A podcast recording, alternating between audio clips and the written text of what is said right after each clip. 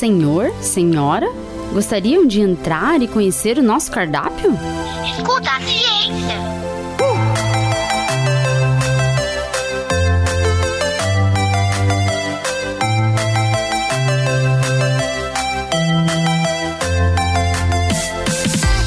Olá, eu sou a professora Letícia Sarturi.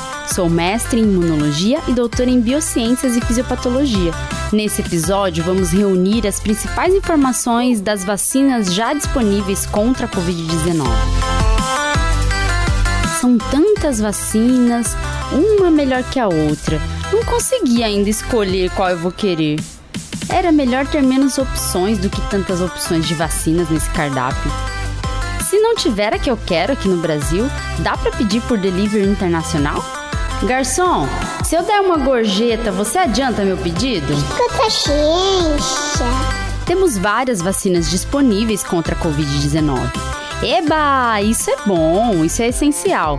O cardápio está crescendo, graças à ciência. A cada dia que surgem os resultados de mais uma vacina, nós comemoramos. Mas também ficamos perdidos. Afinal, de que é feita essa vacina aí? Como ela funciona? Se ela tem melhor eficácia, não seria mais importante comprar ela? Eu quero saber, não quero dormir. O que tá acontecendo eu vou descobrir. Para sanar suas dúvidas e colocar informações verdadeiramente científicas nessa sua cabecinha, vou reunir aqui os principais dados que você precisa saber sobre as vacinas. Pega o papel e a caneta e vai montando uma tabelinha para você não se perder. Vai fazendo os quadradinhos da tabela que eu já venho com a informação. Paçoada tem de 8, paçoada tem de 8, paçoada tem de 8, paçoada tem de 8. Bom, muitas vacinas foram alvo de estudos desde que essa pandemia nos atingiu. No início, tínhamos mais de 150 candidatas à vacina. Desses estudos, algumas vacinas chegaram à fase 3 e já estão com autorizações emergenciais de uso. Algumas ainda estão finalizando a fase 3 e por isso logo veremos mais vacinas chegando. Basicamente, hoje temos 7 vacinas com resultados que permitem o uso emergencial e por isso algumas delas já estão sendo usadas para vacinar populações diversas. As vacinas que já têm eficácia mínima comprovada pela fase 3 são a da Pfizer, da Moderna, a da AstraZeneca, a Coronavac, a Novavax, a da Janssen e a Sputnik V teve seus dados publicados essa semana. Primeiro vamos entender o que tem em cada uma dessas vacinas. Qual é o agente imunizante? Ou, já que estamos falando de cardápio, quais são os ingredientes? A vacina da Pfizer e também a vacina da Moderna são vacinas baseadas em RNA. Essas vacinas contêm o RNA mensageiro da proteína spike do coronavírus.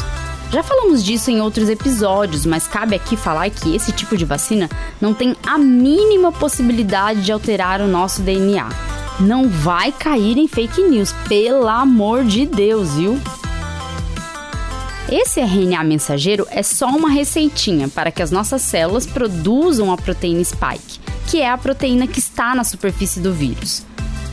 Quando as nossas células produzem a proteína, o sistema imune reconhece aquela proteína como estranha e produz a resposta imune contra a spike. E esse é o tipo de estratégia de resposta imune que faz com que essa vacina nos proteja de se infectar. Se o SARS-CoV-2 entrar no seu organismo, a resposta imune que a vacina provocou vai reconhecer que entrou a proteína spike na jogada e já vai atacar o vírus para impedir você de se corongar.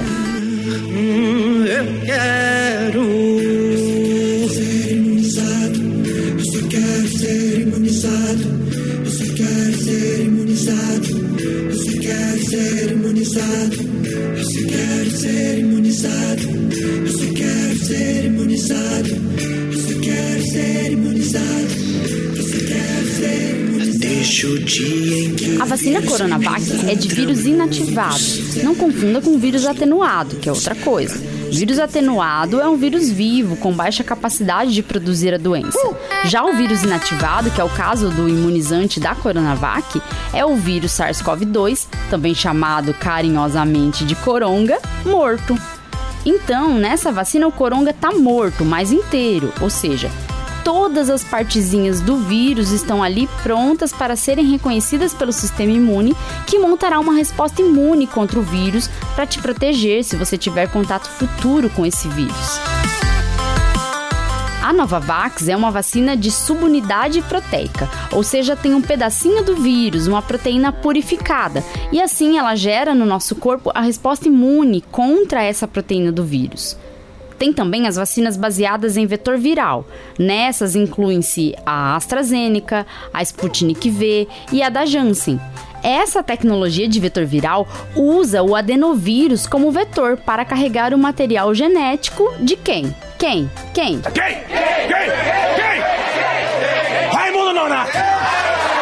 Do coronga, mais cientificamente conhecido como SARS-CoV-2. Isso mesmo, o adenovírus não vai te provocar nenhuma doença. Serve apenas para carregar o material genético do SARS-CoV-2 para estimular a sua resposta imune. O material genético serve para seu corpo produzir a proteína spike e assim seu sistema imune produzir resposta imune para te proteger do vírus. A maioria dessas vacinas são baseadas em 2 doses. Sim, no cardápio das vacinas, somente a da Janssen foi testada para ser aplicada apenas 1 dose. Isso quer dizer que se você tomar qualquer uma dessas outras vacinas disponíveis, vai ter que levar 2 furadinhas. Não de uma vez. Você toma 1 dose hoje e depois de alguns dias ou meses você vai tomar a 2ª dose. Opa, mãe, eu tomei a vacina. E a furadinha não doeu. A furadinha doeu. Ah, doeu? E a furadinha doeu. Esse sistema de 2 doses é o sistema Prime Boost. Você gera uma resposta imune pela 1ª dose e essa resposta imune é amplificada pela 2ª dose. Ou seja, com as 2 doses, a eficácia da vacina é garantida. Escuta a Ciência.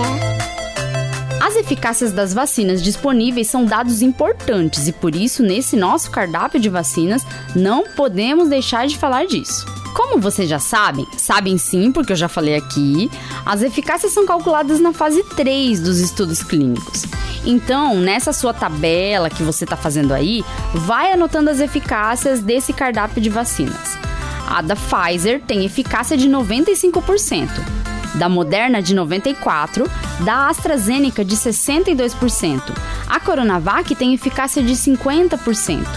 A Novavax apresentou eficácia de 60% nos testes conduzidos na África do Sul e 89% nos testes conduzidos no Reino Unido. A da Janssen teve 72% de eficácia nos Estados Unidos, 66% na América Latina e 57% na África do Sul. E ontem, exatamente ontem, o dia anterior a eu estar aqui escrevendo este roteiro, a Sputnik V publicou os dados dos estudos e essa vacina apresentou 91,6% de eficácia. Certeza, essa vacina é da americana, da russa ou da chinesa. Tem que ver se é da melhor mesmo. Ayonara, desde quando a gente que é pobre pode comprar sempre da melhor marca? Você tá igual os meninos aqui de casa, Tchelle e o Hélito. Um gosta de Toddy, o outro gosta de Nescau. Eu falo, bom, eu compro, é daquele achocolatado velho grosso, parece uma areia doce. Deus me livre desses. Esses já não dissolve no leite, não. A gente mexe e ele fica lá parado no fundo. Eu acho bom que interte o menino. Entendeu? É chocolatado e é entretenimento, é comida e é game também. Que lindo ver a ciência disponibilizando tantas vacinas assim. Que orgulho da ciência. Mas que pena que aqui no Brasil estamos tendo grandes dificuldades em ampliar o número de vacinas. O Brasil tem 210 milhões de habitantes, então um mercado consumidor de qualquer coisa enorme. Os laboratórios não tinham que estar interessados em vender pra gente? Por que eles, então, não apresentam documentação na Anvisa? Verdade. O pessoal diz que eu tenho que ir atrás. Não. Quem quer vender, se eu sou vendedor, eu quero apresentar. Só que aqui tem um detalhe. Eu já falei que o povo vai saber que na bula, né? Nos contratos, todos que eu vi até agora, está escrito lá. Não nos responsabilizamos por efeito colateral. Está escrito lá, ok? Que efeito colateral é esse? Não sei. Daí eu falei aqui, eu agora botei hoje nas mídias sociais que eu falei que não estava preocupado com pressão. Falei mesmo, porque nós temos que ter responsabilidade. Certas coisas não podem ser correndo, pô. Nós estamos mexendo com a vida do próximo. Agora, se eu vou na Anvisa, que é um órgão de Estado, corre aí, não sei o que lá, eu estou interferindo. Apesar de sermos brasileiros, nem tudo é tristeza. Temos aqui no Brasil a possibilidade de produção das vacinas Coronavac e Covishield, que é o nome bonito da vacina da AstraZeneca. Além disso, notícia quentinha, recém-saída do forno, a Anvisa anunciou que para autorizar o uso emergencial de outras vacinas aqui, não exigirá mais que a fase 3 do estudo clínico da vacina tenha sido conduzida no Brasil. Isso é muito importante, porque abre uma oportunidade de adquirirmos outras vacinas que estão disponíveis. Precisamos de mais opções de vacinas, e isso não é para termos um cardápio cheio de opções para serem escolhidas. Isso é porque a população brasileira é grande, a produção das vacinas não está acompanhando a demanda. Temos mutações do vírus que podem impactar a eficácia de algumas vacinas. Essas mutações, como já falamos em outro episódio, se devem à ampla disseminação do vírus, a uma transmissão descontrolada, que é o que acontece aqui no Brasil. E essas variantes mutantes podem criar mecanismos de evasão, de fuga da resposta imune. A notícia pior é que a tendência é que essas variantes prevaleçam sobre as outras e dominem o território brasileiro, podendo até se espalhar para o mundo. Tá dominado, tá tudo dominado, geral tá dominado, tá tudo. É urgente termos vacinas disponíveis, por isso temos sim que fazer nosso papel de cidadãos e exigir do poder público agilidade para disponibilizar doses de vacina para a população. É urgente sim, as mutações do vírus estão aí, tem mais de 1.000 pessoas morrendo todos os dias. Famílias sendo dilaceradas, pessoas desempregadas, a economia estagnada. Tudo isso por causa da Covid-19. A doença é evitável. As medidas de enfrentamento até agora têm sido difíceis porque impõem a gente de fazer isolamento social e usar máscaras. Mas, enquanto não tiver vacina para todo mundo, essas são as únicas medidas possíveis. O cardápio de vacinas é lindo. Tomar as vacinas vai ser mais lindo ainda. Precisamos entender o papel importante da vacinação no controle dessa pandemia e conhecer mais sobre as vacinas para poder compartilhar informações corretas. Se você entendeu tudinho e fez a sua tabelinha aí com os dados das vacinas disponíveis, bora repassar para frente? Repasse para 10 pessoas e o governo te presenteará com uma vacina. Será? Quem dera se fosse verdade. Mesmo assim, repasse informações corretas. Dissemine por aí as verdades sobre as vacinas. Escuta a Ciência. Tchau, tchau e até o próximo episódio.